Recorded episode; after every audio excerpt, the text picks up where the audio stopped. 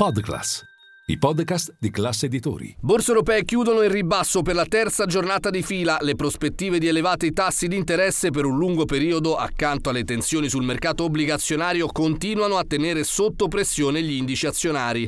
Lo Stoxx Europe seicento è ai minimi da sei mesi e chiude con un calo dello zero virgola cinquantacinque per cento. Questo è Ultimi Scambi. Linea mercati. In anteprima, con la redazione di Class C N B C, le notizie che muovono le borse internazionali. A Piazza Affari il F T S E M I B cede lo zero virgola diciassette per cento, Parigi chiude sulla parità, mentre Francoforte segna un più zero virgola dieci per cento. Nel dettaglio a Milano scivolano in fondo al listino Eni, meno uno virgola cinquantasei, Saipem, meno uno virgola ventisei e Tenaris, meno due virgola ventitré. Tra i peggiori anche Prismian e Inwit, deboli TIM e le banche, ad eccezione di M P S che chiude il rialzo a più quattro virgola sessantaquattro per cento, mentre trovano il segno positivo le utility.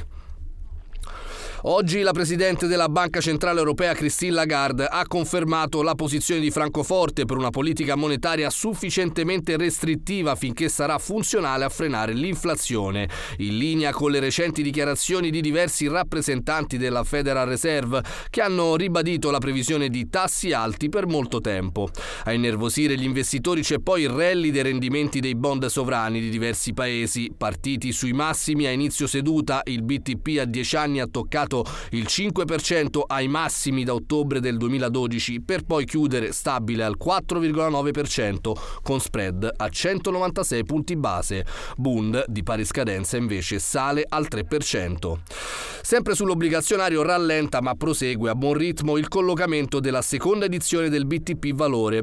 Oggi nella terza giornata di offerta il titolo ha catalizzato richieste per tre virgola cinquantotto miliardi di euro a fronte di quasi centotrentottomila contratti sottoscritti dai piccoli risparmiatori. Fronte macro si segnala l'uscita del P M I Composito Eurozona, che raggruppa indice dei servizi e manifatturiero, che registra il quarto calo consecutivo, e poi il P M I Servizi Italiano, che segna la seconda contrazione consecutiva.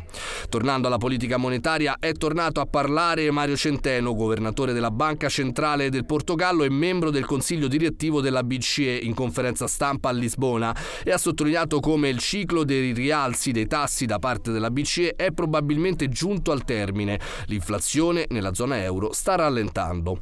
E poi è intervenuto anche il vicepresidente della B C E Luis De Guindos nella prima giornata della conferenza annuale organizzata dalla Banca Centrale di Cipro, dove ha sottolineato come la stretta monetaria operata dalla B C E si sta certamente trasmettendo ai mercati finanziari e sta impartendo una crescente impronta nell'economia reale. Tuttavia, la portata e la velocità di questa trasmissione resta incerta. Per quanto riguarda le materie prime, in deciso calo il prezzo del petrolio, con il Brent che viene scambiato a ottantasette dollari al barile, con un meno nove per cento rispetto alla scorsa settimana, mentre il W T I scambia a ottantasei dollari al barile.